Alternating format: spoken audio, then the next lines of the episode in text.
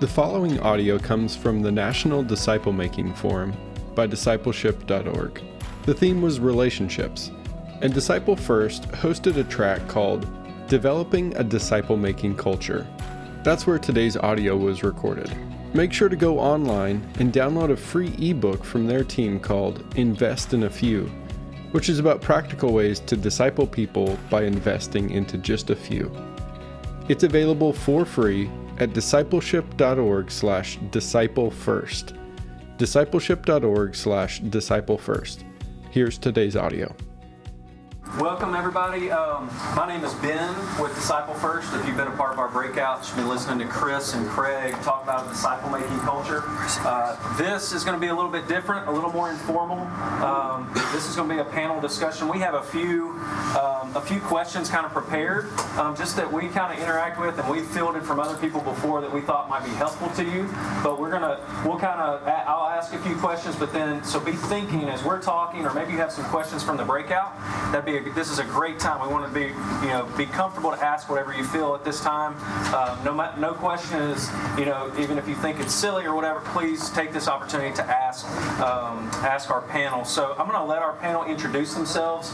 But um, you know, as you've learned, if you've been in our in our breakouts before, um, we're practitioners. We're right along with you in whatever role we have. Like I'm leading groups, you know, in my personal life with, with people I interact with. I'm a part of our ministry. I, my role is um, is Director of Ministry Partnerships. So if you guys connect with us afterwards, a lot of times you'll see my name on the email. My job is just really connect with people um, and help you along your journey and find some, any answers or any encouragement and resources along the way. Um, and you know, Craig and Chris are full-time pastors, and we have Lance, but we're all Lance Crowell is with the Southern Baptist Convention of Texas, and um, but they're all in, at their heart, no matter their role, they are disciple makers. So we're just here to help be a resource to you. So be thinking about questions, and, and if we, as we interact and as we talk, anything that comes up out of that, you know, just kind of raise your hand, and we'll, we'll toggle back and forth with some of, with some of our questions and questions you have. So I'll let them introduce themselves real quickly, um, and then we'll get going with our discussion. Lance? You mentioned my name is Lance Crowell. So in Southern Baptist life, if you're not kind of in our in our stream, uh, I work at the state office that we have about twenty-seven hundred churches in Texas that relate to us. And so my job specifically is discipleship. So I work with great pastors like these and other church leaders, Amen. trying to uh, thank you, thank you. walk Amen. beside them, help them speak to others. There's a lot of small, I give a bit more of the smaller church perspective because I work with a lot of smaller churches trying to think intentionally about disciple making. And so um, that's kind of my angle a little bit for this conversation. So. Craig. Uh, Craig Etheridge. I'm at First Colleyville Church. Colleyville is right in the D F W area. So um, we're... Colleyville was a kind of rural area, and then when they put the airport in, it just all kind of blew up around it, and so uh, it's a more of a metro type of environment. Been there for eleven years, was at in Oklahoma City, pastor for eleven years before that. So both of those transitioned to disciple-making churches. Uh, Chris Moody, I'm the pastor of the First Baptist Church in Beaumont. Um, I was at a church plant for seven years, and then for the last eleven years, I've been at a revitalization of a one hundred forty-eight-year-old church, historic legacy church. Um, Chuck Kelly at New Orleans Seminary, the president there, grew up at our church. His sister married uh, a man by the name of Paige Patterson, and Paige uh, grew up at our church. His dad, T A Patterson, was the pastor in the fifties, and the church in the fifties went up into the two thousand range in small groups. In the nineteen seventies, they thumbed their noses up in bigotry against African Americans, and God took his hand off the church, and the church went... You know, by two thousand five, they'd had enough. They'd gone from two thousand to two hundred, and they said, let's reach the inner city, and let's not look at color, and God put his hand back on the church. I came at the end of two thousand seven, and we have uh, reclaimed a lot of ground, but we really uh, rebranded and rebooted. We kind of killed off the old mentality of the church and rebooted and rebranded. And so it's a disciple-making church now, and it is healthy. It's great to be there. Um, it's been a it's been a case case study, and if First Baptist Church Beaumont can be a disciple making church, any church can be a disciple making church because of how many. Uh, I, I spoke at Southwestern Seminary chapel service uh, a few years back, and Paige Patterson was still the the president. He's, he introduced me and said that I was pastoring the hardest church in the Southern Baptist Convention to pastor. That's what he told me in front of everybody. It, it, it, but it wasn't. It wasn't. God's hand was on it. It was not. It was. It was hard, but it wasn't the hardest. And so God's been very faithful. I've been a professor of systematic theology full time with Liberty University since two thousand six, and I teach and train pastors through that ministry as well. So, dude, all it's all online. Go to the campus just a few times uh, every other year. So, great.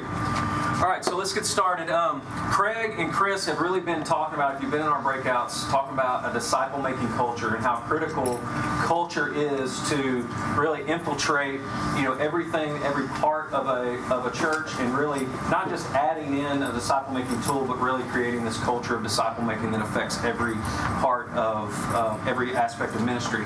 So, but if if anybody's been around for a while, you know that cha- people don't like change, and change is difficult.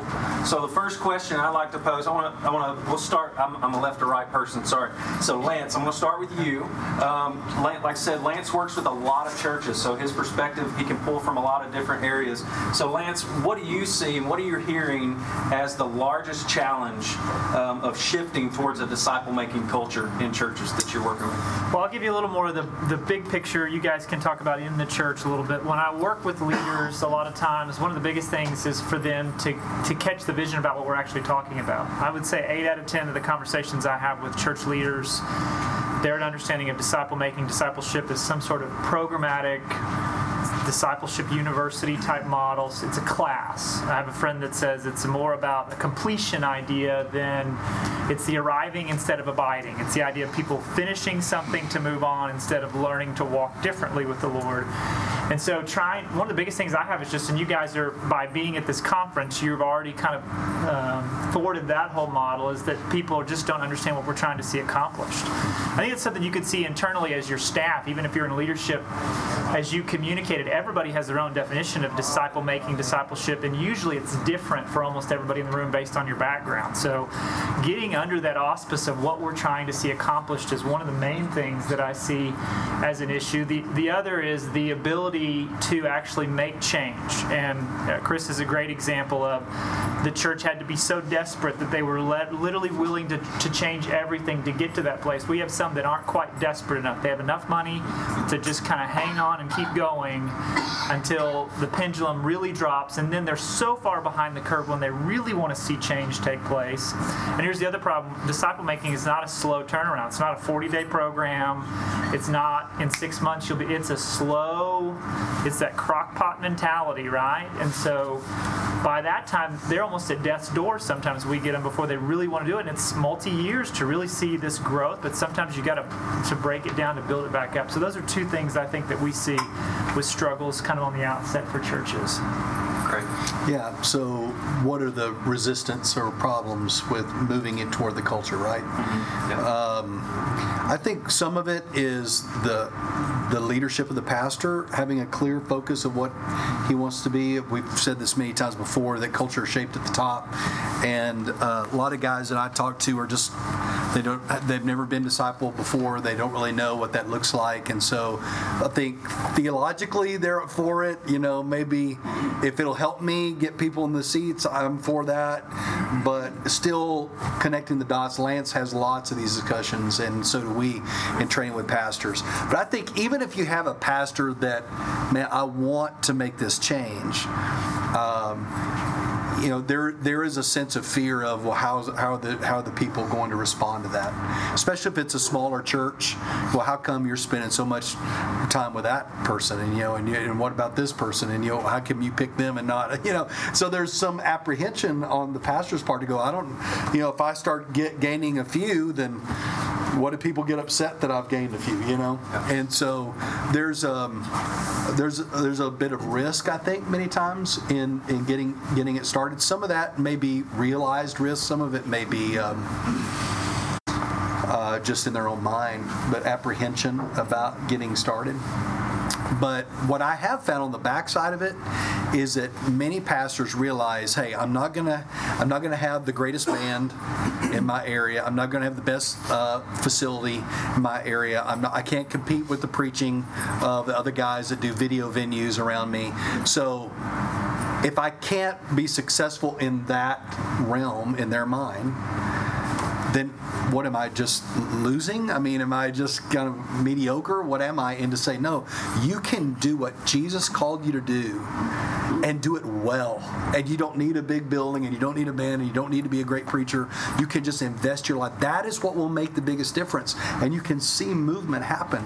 And I've seen guys just really get the joy back of ministry because I thought, well, I thought I was just kind of destined to be kind of a C, C player, so to speak, instead of really just doing what God told me to do and real finding the joy again. Yeah, that's good. Good point. Chris, so I guess Lance said knowledge, not understanding. You say fear. Yeah, I guess the only thing to add to that, that's that's what I would say. I guess what I'd add to that is that this is God's will for His church. So what does that mean? You're going to have satanic pushback. You'll have spiritual resistance. And uh, the, the devil's a punk. He's stolen our language. Mm-hmm. The word disciple, go to your Microsoft can we, can we Word. Put, can we put that on a bumper sticker? Yes, the devil's a punk. You go to that Microsoft Word on that computer and try to use disciple as a verb. It'll grammar check it and say you can't do that. You know, so we've got, we. If I were the devil, I would get people satisfied with programs and what they can do. And then, something we haven't talked about this whole week, I'd get them to like it. Like, they like all the extraneous motion. Mm-hmm. You know, you take somebody who's committed to choir, and you say, hey, I need you to do what the Bible says, be a disciple maker. No, I don't have time. I'm doing choir. I love choir. And so I get them, I get them completely enamored, enamored with a bunch of good stuff, and that they won't get the great stuff that God is, is having. So we're too easily satisfied. And all that is satanic. All that is the fact that we have a villain in our story. And so when, when I've watched pastor friends of mine try to lead, ignite a mo- disciple-making movement, a movement, man, they get so much pushback, which to me and to C S. Lewis and A W. Tozer and so many other guys, they said that's the exact sign that you're going the right place. Right. You know, if you start going a certain direction, all of a sudden the enemy gets upset and starts throwing all sorts of stuff at you, it means he's worried. Well, you and I just had a conversation over lunch yeah. with a guy that has been headed the direction of disciple making, made some changes, got a lot of resistance, and you know, we just said, man, that that is uh, that is satanic. Yep. The, the way it was expressed, if you heard the story, you go, oh yeah, yeah that's not that's, that's not of Jesus. And so you're going, you're we're invading enemy territory there, but reclaiming that. The great promise is, He's with us, right? He will build his church. Matthew twenty-eight, you know, he is with, if you if you make disciples like this, I will be with you to the end of the age. And so that great promise is there for us. Yeah, and that's good. And we got to stand on that because it is, we are going to get kicked back. People don't like change. Just because it's hard doesn't mean it's not worth it, right? So I want to go back to one thing that Craig said um, in his breakouts and just said now, that culture is shaped from the top. So if, if that's true, if that statement's true, I want to hear, especially from Craig, not to leave Lance out, but especially from Craig and from Chris, as a leader, as a lead pastor, how do you prioritize personal disciple making in your busy schedule with all the demands? You know, there's there's a lot of pa- you know every pastor has is pulling. You know, people are pulling on in the congregation. There's there's hospital calls. Depending on the size of your church, you could do everything from mowing the yard to you know cleaning up after events. Um, how do you guys in your daily schedule, whatever that looks like? We know it's busy. How do you prioritize personally discipling other men? Yeah. So I'll take a stab at it, and then Chris can clean up after me. Uh, we, uh, I, I just am committed to every semester uh, having at least one group. Sometimes I will have more than one group, but I'm committed to that. So I've carved out certain times of the week that are, this is going to be my time. For example, if I get a three group of business guys, and as I talk to them and say, hey, I want us to get together, and they say, hey, I can't, I can only do it at this time. This, you know, you got to, everybody's crazy schedule, right? So you figure out the only time to meet is at six a.m. well, then it's going to be six a.m. Mm-hmm. And I will meet with them at, at a coffee shop, and I've done that many times before, and we do it at six a.m. Other guys will say, I can't do it till, you know, this night at this time that works, and I adjust my schedule to meet that. And, you know, when I talk to pastors, they say, I just don't have time. Usually my question is, well, who set your schedule? And, of course, the answer is they set their schedule. You know, I mean, they, they got time for these other things. So I'm not saying you have to do all of it, but you have, you know, we're talking, you know, uh, a couple hours maybe out of the week. Uh, it's, it's much more important than hospital visitation, you know, or some of these other things that we give our time to. So just carve it out. That's the work that we need to do. And I tell our staff that same thing. You know, this is the work, right? And um, and so just I, I make sure I've carved out those time slots. I block those out during the week, and um, and it's workable. It's doable. Good. Yeah. Anything to add there? Not not much. I mean, you got to make time to make disciples. Yes. You got to make time to make disciples. I I have to, over the years, done it long enough. I have to be honest with my own schedule. I don't do the six a.m. Um, because I'm my, my primary disciples are a girl named Whitney, Trinity, and Audrey. So I've got three daughters, mm-hmm. and I disciple them five days a week in the mornings at breakfast. We spend fifty minutes every morning. They get up at six. I'm already having my quiet time. I kind of trunk, you know, stop it then, work with them, pick it up after they leave kind of thing. But I, I have a discipling tool, and I disciple them Monday, Tuesday, Wednesday, Thursday, Friday.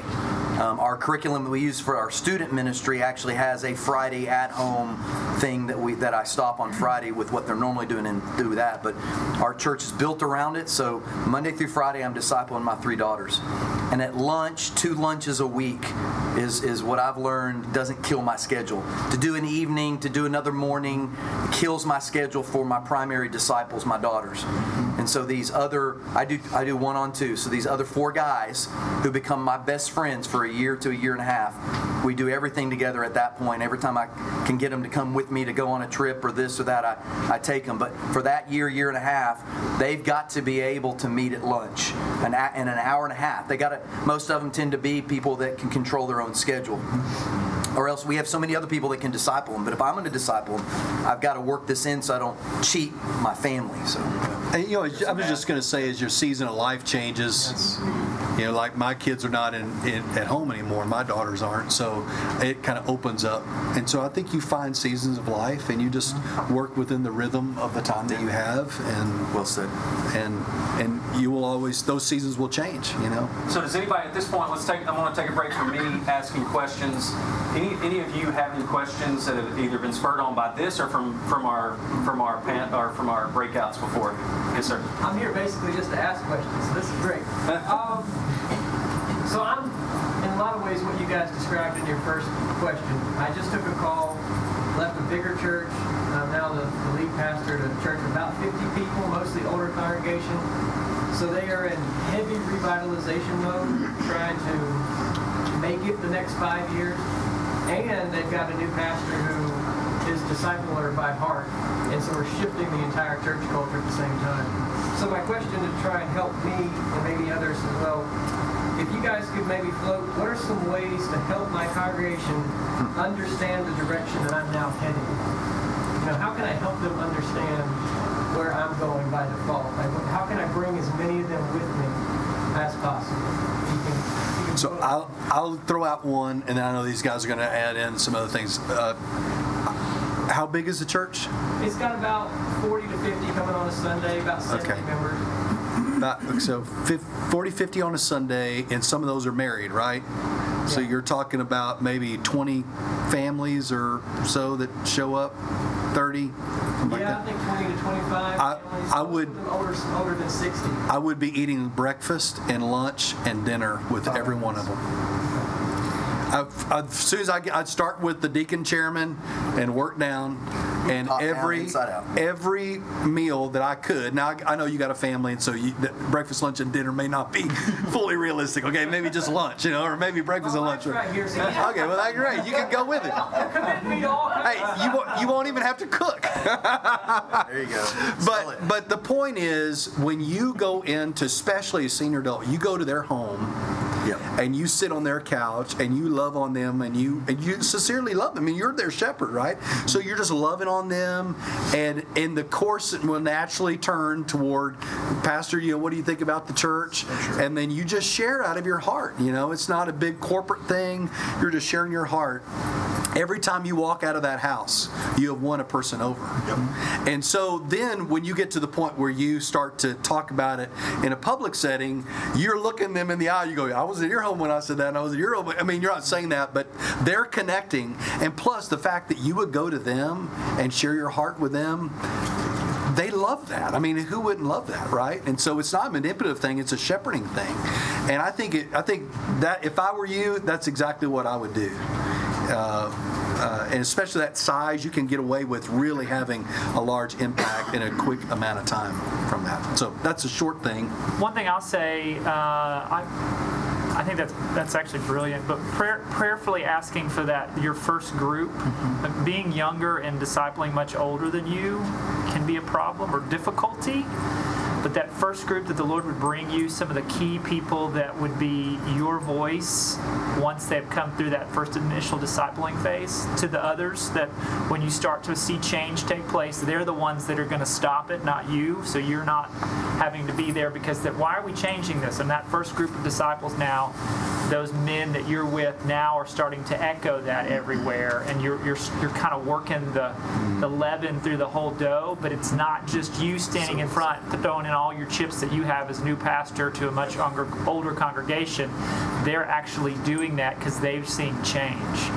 And that's, that's actually, I think, how you change the church the most effectively, too, is over time with your D N A now, they're going to start to want to make change to be more discipleship-centric and stop this program and all that, instead of you having to leverage all your tools to say, this has not been effective, we're spending too much here.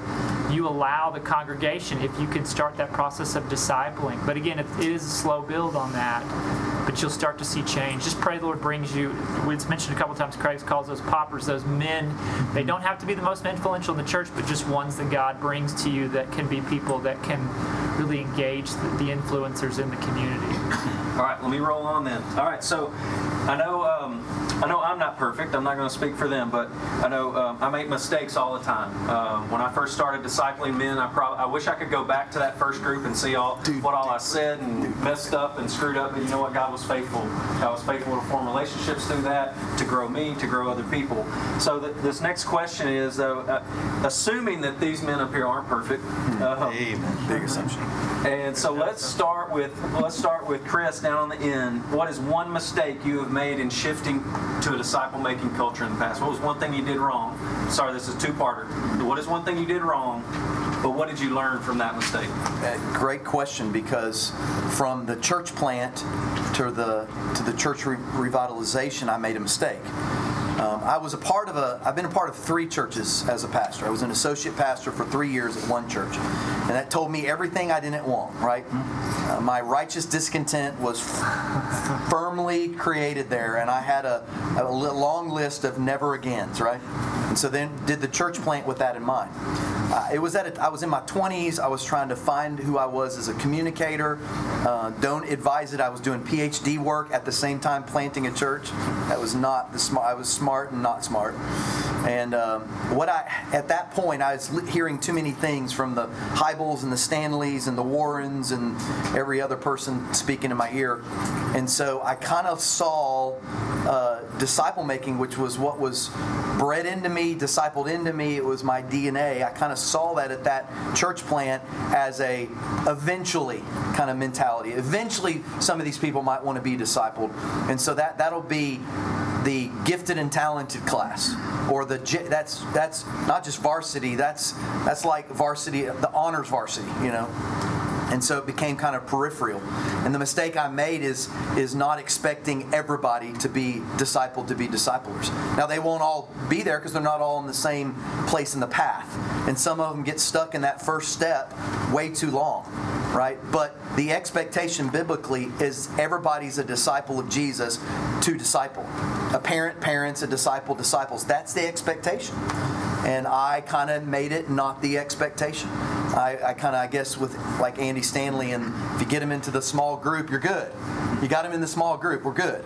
And I kind of, not in, buy into that, but I live that uh, without thinking about it. So when we came to the church revitalization, it was such a mess. Uh, it was so out of my norm. All my friends were like, you're going where? You're doing what? Um, that it was uh, kind of a, I, I'm gonna, I'm gonna do this right. I'm not. I'm, I'm going to make that correction. And so from day one, eleven years ago, the expectation is that eventually everybody should be discipled to be a disciple. That that is the expectation of salvation. If you're called to salvation, you're called to disciple making. And it's, it's the commission. It's not the Great Commission. It's just the commission. As if there were all these other things and the Great Commission's the most important. No, it's just the job. And so that was the mistake I made is in the church plant is thinking it was for the super Christians and, and not for everybody else. And uh, but changing that into the, the new ch- church, everybody, discipling the guy that you don't want to disciple. Him being discipled by somebody else might be the perfect one to reach somebody else for Christ that you would never reach. And so it just takes all type of Christians to reach all type of non-Christians. And disciple making creates that variety.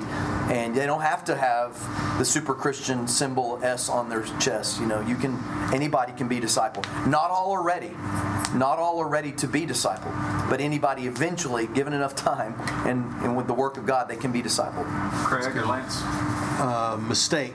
You haven't made one yet, though. Oh, yeah. Mistake right. You made dig, in shifting culture and dig, what you learned. Dig deep, brother. I know it's hard. No, no, let me think. Let me think. No. Um, Not a creep like me. I tell you what, uh, what mistake I made in Oklahoma when we were just trying to figure this stuff out is that in my zeal to make disciples, I made it very complicated. And I had all kinds of charts and graphs and, you know, this group and that group. I mean, it just made it so complicated that our folks just kind of looked at it like, what? You know, we say in Texas, like a calf looks at a new gate. You know, they were like, what is that thing? You know, they, did, they didn't understand it. And so um, I think I, I, I created more problems than I needed to. I think if I could go back, I would have just... I would have tried to say, how can I say this in a simpler way? How can I make this easy to understand and easy to onboard and easy to get involved without making it so complicated that people don't understand what you're doing? Uh, People are smart, but they're not thinking about this twenty-four seven like you are. You know, you're thinking about it all the time, so I'm just delivering it to them. Why don't you get this? But they're thinking about their job and their career and their family and their, you know, so they're not they're not as far. They haven't read what you've read or been where you've been. So I think just um, I was too complicated at the front end, and I think that stalled a lot of it. Uh, we were able to regain uh, some ground there, but I had to simplify. I still have to simplify. I told somebody the other day, I've got the spiritual gift of complication. I mean, I can make something simple very complicated, you know? And I, I don't mean to. I just, you know, the way my brain thinks. So I have to constantly say, how can I make this simpler? How can I make this easier to digest and to move forward? Yeah, it's pretty simple. Yeah, I did keep it simple. Lance? I would have a just a small caveat addition to that. One of the things that I see with church leaders is that they, they'll come to an event like this and they'll go home with thought, especially if you're a strategic thinker, on your whole system worked out and how that's going to happen. So that's the whole back-end charts. And then they'll try to develop that at the same time when really you just need to start making disciples. If you start with that and are thinking the back end, I have a friend that says on the back end you're thinking systematized, on the front end they're just thinking you need something with clarity, right? So they only know the next step. What what needs to happen next is to make disciples that they can start. You start thinking that, but I have too many that try to change culture so fast by creating and thinking through the systems, and this is ten steps down the line. And there's nothing wrong with thinking through that, but that hinders them from just getting started yeah. and eventually moving to the place where you're in a place to start implementing all of your systems. So I'm not I'm not saying don't think about the systems. I'm just saying I know some that'll wait a year or two putting everything perfectly together, and they just need to be engaging people. Yeah. I just want to say, like, I've changed since we started. I've changed so many things. Yeah. That if I, I thought I had a plan at the beginning. yeah, no yeah. doubt. So I waited two years to start the plan because I was doing so much thinking, or yeah. a year at least, to start the plan. I wish I'd started earlier, yeah. just discipling people, and then worked it out as I yeah. went. Yep. Amen. Yeah. When you think what Jesus did, right? I mean, yeah. he just uh, started with the ones that he had, and yeah. he started discipling them. You don't see him rolling out a, a five-year vision necessarily, I, but but he just worked with what he had. So I think there's a lot of value in that. If you go, like you said, just kind of reiterating, if you go public with your full plan, yeah. then when you change it, they go, I thought you meant you were going to do this. And it just confuses everybody even yeah. more. Right. Jesus didn't print his twenty-seven book curriculum till later. That's right. That's exactly right. Good point. I think it's solid. That's cute. Okay.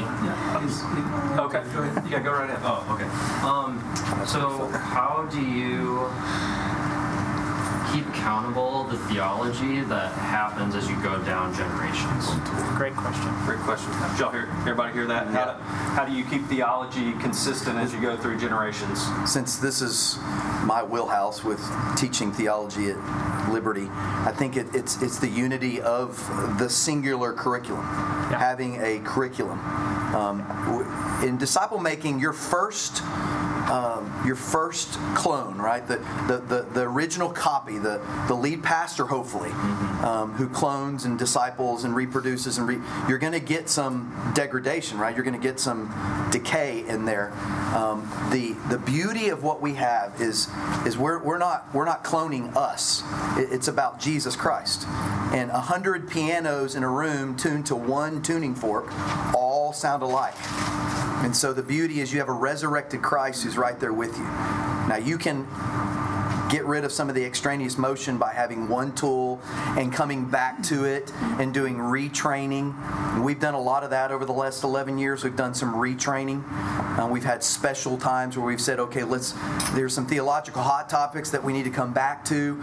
You know, the early church asked the questions and they got their answers.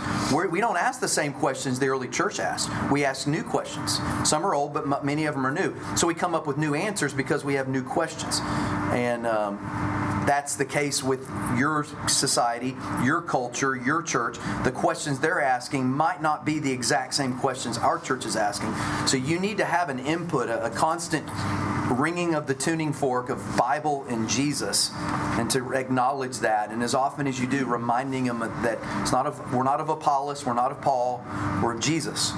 And I think all that kind of works itself out, at least in my experience. I'd agree. Uh, the curriculum helps you keep everybody on track gen- four generations down the line, five generations down the line. And so whatever tool you use, you need to pick it wisely. Yeah, choose wisely and make sure that theologically, not only the character and competencies are there, but theologically it's it's going to take you where you want to go. I'd say the one caveat I have a little bit on curriculum is I get so many questions that people will call and say, we want to make disciples, what's the curriculum? And they've already asked the wrong question, right? Because the curric- curriculum is essential. To have the wrong curriculum, you're right, two or three generations down, the, you don't know what they're doing, or if you don't centralize it, you got groups doing their own materials, you don't know what they're learning.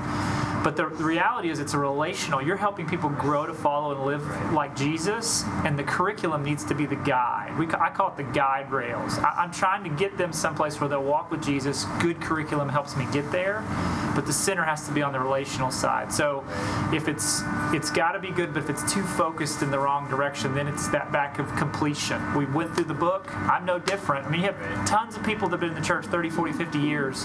They've been through every Bible study you could imagine, and they are still in infants in their faith. Yep. Why? Because no one's called them to obedience to walk rightly. And so that's where discipleship in these groups, these guys really function to do. It's helping them grow, and good curriculum just helps you get there. So that's the only caveat I'd make. That's a good point. Great. Anybody else? Yes, sir. Yeah, in a situation where we were uh, classic attractional church, and, and for six, five, six years, seven years, I guess now, making a transition into more missional. A lot of things involved in that, but um, especially the idea of uh, disciple making. Uh, the pastoral staff, all of us are making disciples. We have a second tier of leaders that are also making disciples specifically. We've cast a vision pretty pretty well, I think. I mean, it's, it's turning. It's a big ship. It's turning. Um, but we, I think what happened is we wanted it to be uh, to be organic. We we didn't want to go like, you know, one, two, three, one, two, three, all the twos over here, all the threes over here, or something. We wanted, so, Lord, you know, we were, we asked our leaders, who do you feel like the Lord's putting on your heart, you know, to make it organic? And that's good. That's happened. People are liking it. It's happening. It's not happened completely, but now we're seeing what we're lacking probably is the continuity, uh, the um, you know, getting people on the, on a pro, in a process. Yeah. What is the plan? I think we just we have the we have the ideas. We have the people doing it. We don't have the plan so much. So curriculum, I think, is part of it. Um, But what, do you, what would you guys say? Here we are. It's, it's happening on, on really multiple level, levels. We just want to make it more clear and more intentional, I guess. So. I'll take a swing at, at it. Um, you know, it's best to start a disciple-making move within your church in an organic way. And what I when I mean by organic is as opposed to programmatic. If you say, we're going to have discipleship at five thirty on Sunday afternoon, that is the programmatic mindset, right? Content-driven. That's what Lance has been talking about. And so you don't want that. You want it to be highly relational. So maybe the word, instead of organic, maybe the word is relational versus programmatic would be the better term. Um, just because in other circles we have this issue. What does organic even mean? You know, right. uh, you got your Neil Coles that talk about organic all the time, and so what, what does that mean? So, so it's best to start relational, like pastors picking a few leaders, and then they disciple, and then who do they have? And they do, that's how Jesus did it, right? It's highly relational driven. However, once you get a couple of generations down, and and the number of people involved get larger, and it starts to seep out into your church organization, you're going to have to start to put some structure around it. What I've found is that it become it it it begs for more structure. People want to hear about it. What, what is that? How do I get involved in that? There's no way for me to get involved. People start to feel like, well, they, you just have to know somebody, and so it's some cloak and dagger thing that I got to know the right people, and I didn't get asked, and all these kind of weird things that happen, right? And so I, I think that um, it it would behoove you to be thinking down the road about, okay, so what does structure look like around this without it turning into another program, right? And I, I don't think that, I think you can have structure without it being a program, okay? Um, but, you know, that's where we are. We're about five generations deep in our in our church, and so the word is out, so now new people are saying, well, how do I how do I get in on that? I want to, so it's a positive thing, but how do I get connected, right, with that? And so we're having to build some systems in there that when new, as new people come in, that they are oriented as to what disciple making is and what's available for them, and give them some, it's that pathway, right? It's it's making those clear transitions on that pathway to let people know how they can get involved. Craig, is that connected to your, yeah. is that connected to a small groups ministry, or is it completely independent? So in the way it works in our church, I can't speak to these guys. I can tell you how it works in our church, and they can give you other models too. Um, uh, we have the explore phase. Were you in the in the other session that we talked about? Okay, that's all right. So uh, we have a, a mid-sized group structure in our church. And so when people come into that mid-sized group, we have disciple makers in there that are fishing for new people to draw draw into their uh, their group. That's the primary way that that happens. It's very relational. You know, you just kind of get into a group that says, hey, have you been through the grocery? No, I don't even know what that is. Well, hey, let me take you to coffee. I'll tell you about it. I mean, it's very natural, very relational driven. It's not program driven.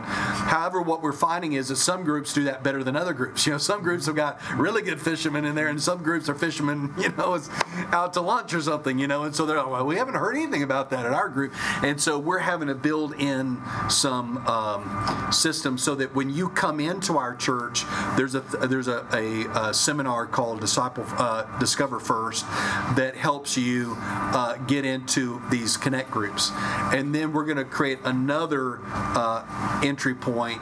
If you want to know more about growing in your faith and getting on mission, you can go to this other seminar, and it will orient them as to what our discipleship pathway is, and, and in, introduce them to people that are disciple makers there.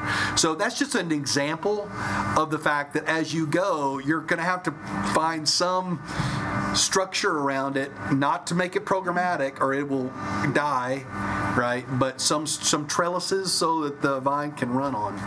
So a question kind of along those same lines. Uh, we're three deep, three generations deep, and um, so far we've never talked about um, this from the stage. Right. So it's all been invitation only, not exactly cloak and dagger. You can right. find out about it if you want. But we haven't publicized it. It's right. not part of our public communication, stuff like that. It's all invitation only. Um, Jesus invited, so we invite. Right. right. Um, but this past, this third generation, we started something that I thought would be a good idea, and I didn't. I don't know that it was good. I'm not sure if it was a good idea or not.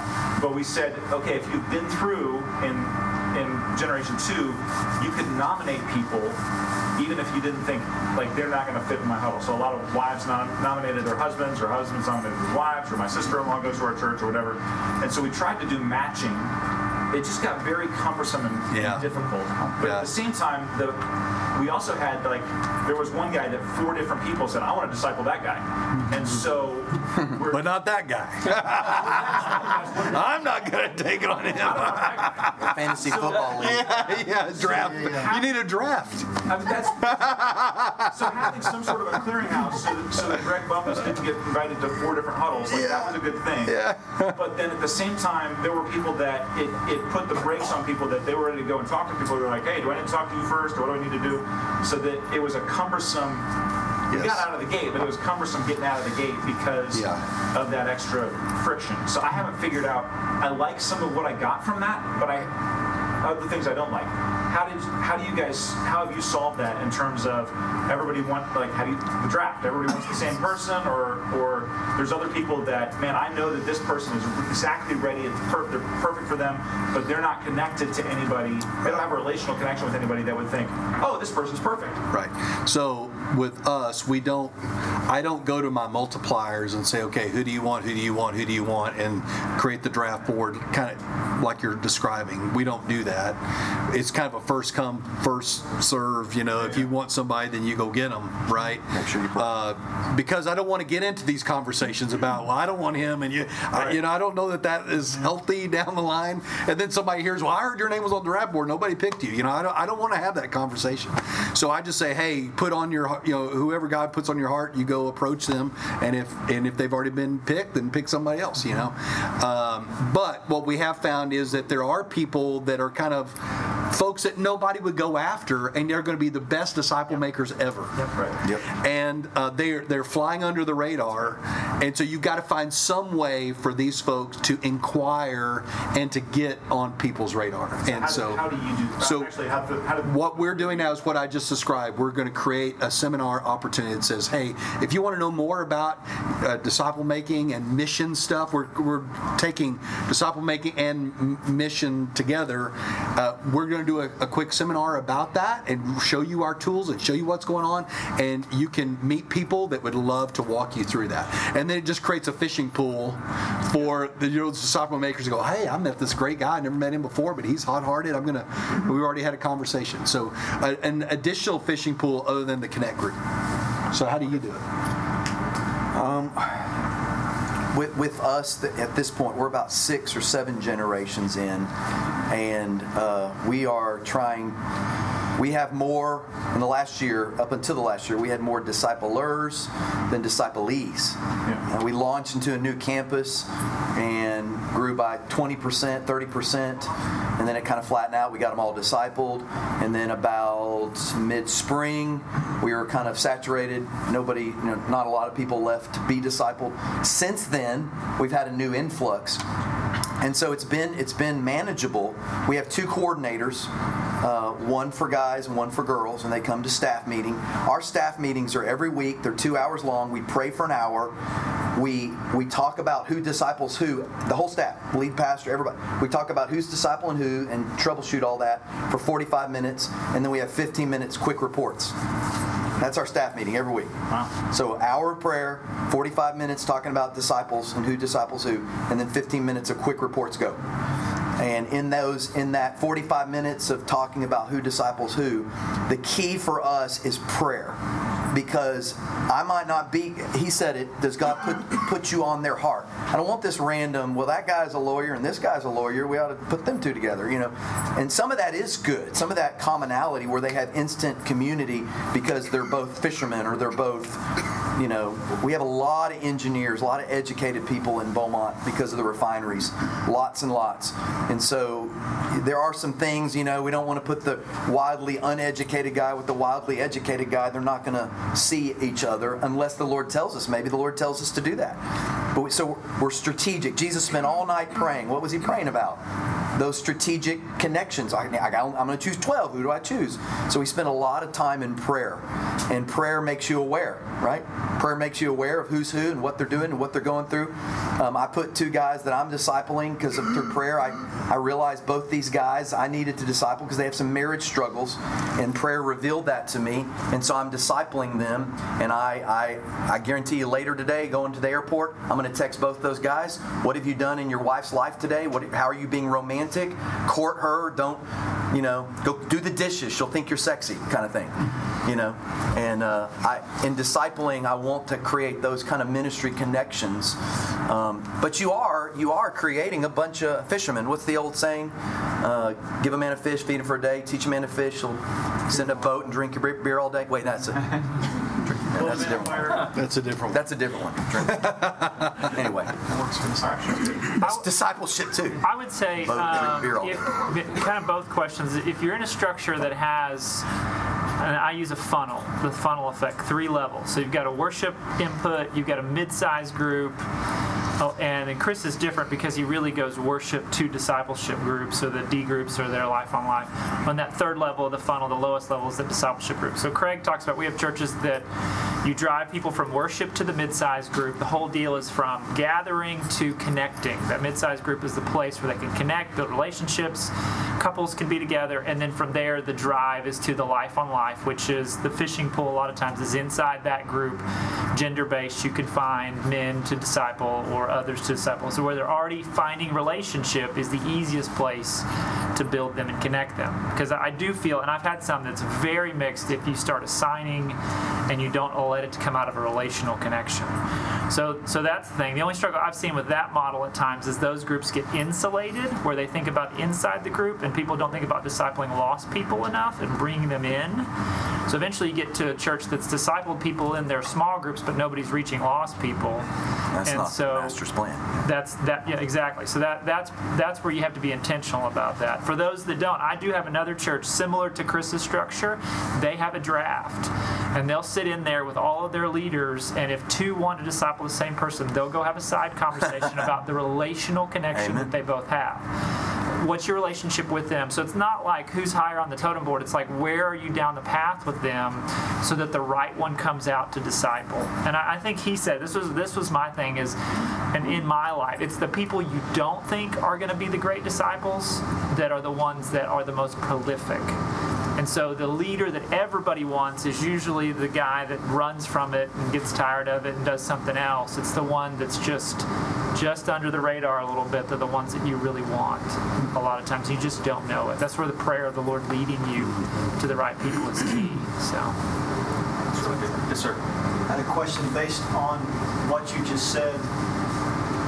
In our church, it seems like a lot of these groups focus on who's already in there as their resource pool. Yep. How do you how do you start to transform their focus to looking for people outside just the church or in their Sunday school class? Does that make sense what I'm asking? Yeah, you know, uh, I think that gets back to, remember that when I drew those columns and I had them multiply, that's the value of gathering your disciplers, your disciple makers together. because then but you it can. It starts with those leaders. Yeah. So you got proven disciple makers. You invite them to a breakfast or a lunch or something, and you just encourage them. You share stories, vision, but then you might tackle some of the challenges that they have making disciples long term. You know, how do I not get burned out? You know, or sometimes they'll say, "Well, I've done this enough. I want to do something different." Or, or how do I how do I identify people outside the church? I think you can start to give them coaching there and help them to, even even if it's nothing more than you throw the question out and let them all chime in and, and, and problem solve together. Okay. But I think if you never pull those disciple makers together, then you're missing out on the opportunity to make them yeah. better and keep them hot-hearted. Because honestly, there are going to be some basic things going to sideline somebody, right? Moody, what are some of the things that are going to sideline somebody from making disciples? Fear. Fear. Personal yeah. sin. Personal, Personal problems. Yeah. Spiritual issues. Marriage conflicts. Mm-hmm. Uh, soul, soul number three. Yeah, that's right. Yeah, the, the weeds. There's the weeds are going to get... Just these are the things you want to talk about with that group. Because you love them and they are in it with you, then you just talk, you walk them through that. And I think that, that that's where I would tackle it than trying to tackle it in other larger venues. You know? The only thing I would add to that is this: you guys change curriculum. Part of it is the curriculum sometimes is, again, that education-based. It's learning to teach them the things of God, not necessarily learning to teach them to walk with God. So part of walking with God in your groups, you're, you're, you have a book, Investing and Reaching Lost People, really. The idea is that disciple-making group, part of it is who in your world is lost and who are you engaging with the gospel that they might come to faith. Who are we praying about every week that doesn't know Jesus, that's not at the church? Yeah. So that the fishing doesn't always in, think internally. We have to be thinking, and if that's re, if that's fostered through the group life, then that's going to become natural that's to them really on point. The back end. You know, that's what we do. Walk with God, reach your world, which is all outward focus, and then invest in a few. And that's the reason why we do those in that order, is because they're already now starting to connect with people that are lost outside. And I know I'm not on the panel, but I've walked through at Craig's church for ten years, been discipled there, now a disciple maker there. Um, it was key for me. What's pivotal is that the leader, so from top down, that leader is modeling that outward focus. So that was led, the person that discipled, the person that discipled me was outward focused, not just inside the church. So then my leader, his first group, he looked inside the church. That was low-hanging fruit. But then yet he modeled, he was, after we got started, like our first group inside the church, then he started fishing outside at his job, you know, in his neighborhood. And so I was still connected to him and still watching him. So a lot of it goes back to the basis and the foundational piece of, of modeling for your disciples. So you as a pastor, make sure you're outward focused, and then that your leaders will catch that, that it's not just the church. Giving them that bigger vision that, yes, hey, this is an easy place for you to kind of work this out. We do have to heal the system inside the church, you know, to bring people into a healthy system, but giving them that outward focus. I think modeling it, the tool tool helps, but just really modeling that as a leader. Hey, it's not just about in here at the church. Yeah, that's good. Thank you. Yes, sir. Yeah, I, I think the model that I've heard most uh, in our sessions the last two days has been more disciple a few people, then release them to go. And I'm just curious how you keep accountability in that relationship going if you're doing something with a few people over a period of time, sending them out versus a church situation where there'd be a consistent uplink and downlink, whatever that looked like, and maybe pros and cons and, and uh, how you would recommend doing those types of things. Are you asking about accountability after you've released them? Yeah, and relationship after you release them, because the idea if you just release them, how do you know what's going on in their lives before a problem actually develops and gets too big? I, for us, have quarterly meetings or yeah. something like that. What what what he said about that final category, that final column of multiply, and how you ha- he has these meetings of disciple makers, uh, that can take on a number of different forms. In our church, we do four times a year. We do we do have a mid-size, Lance. We have a community group, mid-size okay. level. Okay. We have about twenty-five home groups. Okay, home group style. Okay. Yeah, and we have a what we call leadership community group, and it's for our disciplers. And we meet four times a year. It's not exactly quarterly because of the schedule of the school year and whatnot, but we have it next week. And so on a Monday night, I'll have, you know, a couple hundred people up at the church campus. I get an hour and a half. We model what a community group looks like as a way to kind of remind them, not a, not a discipleship group, but a community group. We model that, how that should feel. But our material is what, it's, it's accountability, it's questions, there's discussion, there's brainstorming, we talk about real problems. Um, we, we keep a pretty tight record on that. You know, when it comes to a disciple-making church, the metrics have changed. Yes, you're still concerned about conversions and baptisms, um, but people sitting in a group doesn't doesn't concern you as much as progress, you know, the movement statistics. And most disciple-making churches have to measure the, the metrics through a story of life change, of who discipled who, and who got led to Christ through who, and how that happened, the story of how that happened. And so, in, in, in my mind, over the years, what is rewarded is repeated, and we reward the telling of stories. We take video vignettes of everybody that gets baptized. We try to, um, we'll take, we'll do a video vignette uh, almost every week of somebody being discipled, and we tell their story, and that feels like a reward to them. They can go viral with it and push it out on the internet somewhere. But it, it, it is kind of a reward. And we also reward them in leadership, too. We, our disciple makers are the ones that get get asked to do things. And so what is rewarded is repeated. Also, you can't expect what you don't inspect, and we inspect it. And I think that's the key. We have a master chart. It looks like a family tree. And uh, that family tree is uh, is very important to us. And so, I understand yeah. the model where you'd have quarterly or semi-annual, some regular basis, big meetings, leadership training, all these hundreds of people. How do you keep the relationship with so many disciples over time if disciple making is relationship oriented? Do you have any experience on that? Well, I, I tell you, I can express it in our church. Again, it goes back to how we're organized. We have the large group, then we have the mid-sized group, and then we have those smaller groups. The the ongoing group is the mid-sized group. The mid-sized group is ongoing. It doesn't stop, you know, it just rolls on. And they multiply and so on. These these disciple-making relationships are just for a season, right? They're just for a particular amount of time that you're investing in them, and they're going to go and reproduce. And so all our disciple makers are within the context, in relationship, within a within a connect group. They're within the, the mid-sized group. So they don't leave that. So they're always in community. They're always with other people that are, are going to be with them and know them and care for them. That's where the shepherding cares for them. The, the disciple-making group is for training to multiply. The shepherding, caring for relational cohesiveness happens in that connect group. So we would we would know if, if there's a guy that's been or a lady that's been a discipler that they're getting wobbly. It's going to be, we're going to find out in that connect group. They're, those people that are shepherding them are going to be the first responders.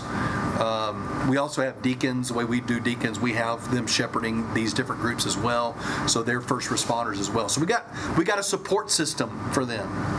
So that way we can get away with just uh, three or four gatherings a year for the disciple makers from a training coaching standpoint because their relational needs are being met in the mid-size. Does that answer your question? So that's how we do it. Uh, we I have a ch- one of our churches does. He mentioned a little bit, but they when they, once they have disciples that are pretty prolific, they become coaches for the next layer.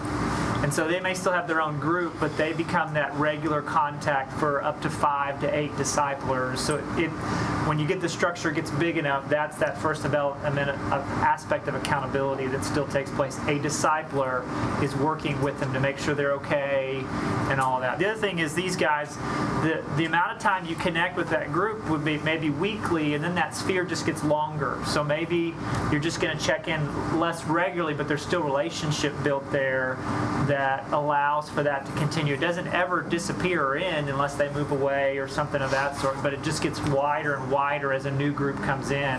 Like Chris says so well, you know, he spends all of his time, they're going places with him. Once they move out of it, they're not going to do that, but he's going to check in on them. Still close, yeah. yeah. And that when they have an issue or something, hopefully that relation's built strong enough that right. they're going to be honest and they need to back out of something for a little while, that, that there's there's an openness for that sort of thing. Um, yeah, and, a very, and very strategically, it's once a week. After I release them, it's once a month. After that year, it's once every three months. After that year, it's like once or twice a year. but I, I, I try to meet with them. I have a running list of, okay, I need to call him. So I, I keep track of that for me, and I encourage our other disciplers to do that. That's good. I, I do do that. Thank you. Chris is more organized. Uh, I mean, legit with that than I am. Life, I have to be. Uh, and I think that's that's a real strength. Is there another question? I have, yeah, I have a question, I guess, was, most of it was answered on the heels of the question previous. Um, but I guess it's in, in question with what we're seeing in today's, especially in America, our culture, pastors, um, men that have led for many years and fallen into whether we're trapped, just plenty of speak up, and using this discipleship culture. And one of the things I did personally, after being an elder for a few years, is there's a Lord brought in a man that was about thirty years older than myself. Went through additional discipleship for about seven years there, and it just really was a encouraging thing for me as a leader, because if you look at the stats as church leaders, you know, the probability of us completing, if you look at the stats, are not too good. Using discipleship culture to, to capture, restore fallen leaders, burnout leaders, depression among leaders is high. We, we've seen the stats. I was going to see if you guys had any uh, hands-on with that or experience with restoring leaders and using discipleship as ways to do that. Chris? You know, I love I love how you expressed it. In a disciple-making culture, it's amazing how many times the answer to a question is, disciple them, right? Oh, we got this problem and this leadership and this fall festival and, blah, blah, blah, and some problem. What's the answer? Disciple them. You know, it's, it's, it's, it's think uh, tour guide, not travel agent. They need a tour guide. They need someone to come alongside of them. And when you create that in the culture, people see that as church. That's church. Who can I come alongside? Iron sharpens iron. Who can I who can I invest my life in? I don't get to grow in my relationship with God unless I'm I'm that river, and as that water of that other person's life is flowing through me, it carves grooves in my soul for the Lord. And so I want to grow deeper. Well, I got to go find that guy. And so our, our church, uh, ha- with that culture, sees these people, and we don't see problem, we see opportunity, right? We don't see problem, we see opportunity. I had a young girl named Bree, just gave her life to Christ two weeks ago. She's nineteen. Uh, you could see the tracks on her arms. Uh, got her in Celebrate Recovery. I saw her two days ago, came up to the office. Um, she's she's saved. She's being discipled already now. She's she's trying to get a job at Lifeway, and I think she'll get it. Our, our Lifeway in our local town, we know the manager, and she is. God has just done a big work in her in her life. As she walks into the office, all of our people hear the, these stories, because that's how, that's the metrics of a disciple-making church, these stories. And they're like, mm-hmm. you know, like she comes, she's coming to say hi to me and some others. Well, she's already talked to twenty people. You know, she's come back in the back. And I, and I say that to say that disciple-making, when it comes to restorative work, um, in the last six months, we've had a, a pastor who had an affair and got fired from his job. We, through our counseling and then through disciple, we have a counseling center. Through our counseling and then through disciple-making, he's got a great job at the ha- at the Baptist hospital. His marriage is restored, and praise the Lord, because we invested in him. So he and stayed within the same church. He didn't have to leave. No, he left that church. They did wrong by him. Oh, they did. Okay, so he went to another. So that's that's mainly in that same area. My experience is with pastors. Are, you know, I've heard two situations: one in Huntsville, Alabama, one up in Ohio, where the pastor was restored in the church. In that same church. Right. One of them actually was restored after he submitted to the process of discipleship. Back to being lead pastor. Wow. And went on for That's awesome. thirty years to, to ministry yeah. with no problems. Yeah. But, but you don't just don't hear that often. That's really uh, unfortunately, there's not uh, churches don't know how to handle that, especially right. from the lead pastor. You know, they don't know how to what to do with that situation, and it's just easier. For, for them, to, they feel like to just the pastor goes away, and sometimes the pastor wants to go away, right? Depending on what the situation is. I've had I've had one experience of a staff member that was that we restored, uh, that was caught in some issues of sin issues, and went, went through counseling, revealed some abuse things that happened in his past. He was able to be restored and relaunched out, and is doing doing great. Uh, but for every one of those stories you hear, there's you know, dozens right where it didn't happen well. I think on our, our staff, uh, we we realized that the span of care for our staff was not very good. In other words, there there were too too many people that, that there wasn't one somebody shepherding their soul. And so when we reorganized our staff about a year and a half ago, we made sure that there were teams where that team leader is not just working with them as their boss, but also regularly once a quarter meeting with them and asking them questions about how how's your heart, you know, I mean, are you okay, and how are things at home. I meet with our our senior leadership team at once a week. The first question I always ask them is, how are you? How are you at home? How are your kids? And that's the first thing we talk about. Um, you know, I don't know if if you know, that I'm sure there could always be more that you could do, but at least you're asking those questions. You know, a lot of times in church staff, they don't even ask you any of that. Just, are you getting your work done? You know, so um, I think span of care helps with that. I just wanted to ask one more question. I don't think it's really off topic, but as picking up on something that Jim Hutton said last night, uh, one of the things I kind of picked up from him is that there's a, and I, I'm, I'm not trying to speak for him, just kind of what I picked up, that there's a little bit of an undercurrent of concern that if if what we're doing right now, talking about disciple making, really kind of becomes a movement and really catches fire, that our tendency in the American culture to mass produce things could shift it um, to kind of accommodate that. So my question, I guess, is what do you feel like the disciple making movement has to maintain in order for it to be what we're talking about right now? What, and kind of what are what are the core primary things we've got to maintain? Um, and maybe maybe there's three things. There's three of you. Maybe you all will agree. But you know, we've all seen this. You know, every couple of months you go to a Christian bookstore, and there's the next thing we ought to do. And so when disciple making becomes the thing, it could drift into some waters that ruin the whole thing. So, right. What can we not allow that to? Lance? Thanks. I'll take it. uh, I, I do. So I, I've, I've sat at the state denominational level. I was on staff at a church for seven years, then I've sat for thirteen years. This this will not be the buzz in five years. I, I heard Bill Hull say two to three years is his expectation, that this is kind of the wave that we're on. And it will not be the buzz anymore. And so we, we try to ride the wave as much as to get the word out because people are interested and to build deeply in that time. But you, I can already see in some places where there's a watering down of what we're really trying to see take place, and it becomes about other groups and peripheral things instead of actually disciple making.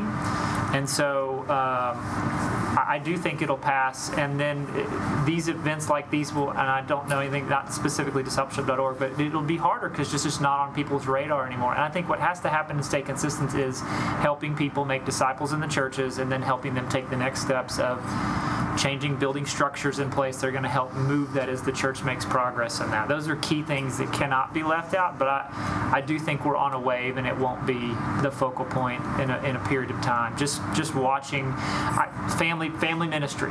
In twenty ten, twenty eleven, most churches had this big thing. We're talking about family ministry. twenty eighteen, twenty nineteen, I don't get calls of people interested in family ministry. They're still, they're still focused on it, but that wave is not there in the same way. I think this is on a wave for it, and so we have to keep pushing deep into what we're trying to see happen, not just produce events, not just to get people to show up. Just like the same thing in the church, it's about building slowly, and not everybody in the church wants to come to an event like this, just like not everybody in your church is ready to be a disciple. Not everybody's interested in this, so we take those that really want to kind of take the next level. We do that in our state. Who's interested, and how can we help move them along? Others that aren't interested, we keep throwing it out there, trying to help them see it. We can't get them to a place where they're really willing to make the changes necessary in their own life and in their church to make disciples, and we we just keep hoping that God will give us more, but just take the ones that He has given us. So I do think it's a wave that comes and goes, um, and we just have to stay focused on what we're here to do. I didn't give you enough specifics on what can't change, but you know, um, discipling has always been under the radar. Yeah. mean, since first century, right? Jesus ran under the radar for eighteen months yeah. under John's public preaching, you know, just gathering and training and developing before he ever went public. So uh, it doesn't bother me if, if disciple making is selling lots of books or not selling lots of books. Uh, we will still continue to do it. And I think the thing that, that we have to say is continue to challenge pastors to go back to the life of Christ. I think it's, it always, disciple making is always about Jesus. It is about Jesus. And not only his message, but his methods as well. And I think we need to keep resonating that that message. It's not only about the message of Jesus, but the methods of Jesus are are important as well. And uh, I think that we need to stay the course on that. And um, also, on a side note, I think that what God's putting on my heart uh, is church planting. I think we need those that are disciple-making churches need to need to have babies. We need to have, you know, church planting uh, with a disciple-making D N A is critical. So just when our church, we're about to shift gears and let, roll out a very aggressive strategic plan for planting more disciple-making churches. So, so the last word, make babies. Make babies. Anything else? That's on. That's on time. Uh, yeah, make, make babies for the Lord. Um, you know. Th- The beauty of the twin tower towers of our church, at our church, is expository preaching of the inerrant Word of God and disciple making as the church of God, right? The Word of God and the church of God, biblically, you can't compromise those two. Everything else comes out of those two twin towers. And yeah, you can drive a plane into them in American Christianity and they can crash. But the beauty of the church of Jesus is the gates of hell will not overcome it. Right. And so the, the church has survived when the epicenter of Christianity moved in the first, second century from Antioch to Alexandria. It survived when it moved from Alexandria into the heart of Roman world and then into Europe. And when the epicenter of Christianity moved to America, it survived those that move, and it's moving to Africa, a lot of people are saying. And it'll survive that move. Christianity will survive. And if you go to the mission field, as many of us do, you see disciple making, because they don't have buildings. They don't have fancy preachers. They don't have big sound systems. They don't have buildings. And so what is the church? It's one believer who has a heart of lo- the love of Christ and a Bible in his hands and has been trained. And he says, hey, let me give you what I was given. From the gospel to the grave, let me show you what I was given. And that's the church. And if, if as soon as you circle the wagons and you get on the defense, you've moved away from Matthew sixteen and the Great Confession, and you become something that Jesus didn't intend. And so what'll help here in America? Persecution, you know, that'll help. The blood of the martyrs will water the church. Mm-hmm. Um, when you see the watering down, the death of churches that aren't wanting to be disciple makers, you'll you'll see a, a, a pruning. And the churches that are disciple-making churches, tighten your belts, build smaller buildings, think uh, disciples, not staff, and move forward into the future. And praise God, He's coming again. You've been listening to the Disciple Makers Podcast. Make sure to download a copy of a free ebook by Disciple First called Invest in a Few at discipleship.org slash Disciple First. You'll find dozens of other great discipleship resources at discipleship dot org as well. May the Lord bless you as you seek to grow as a disciple maker.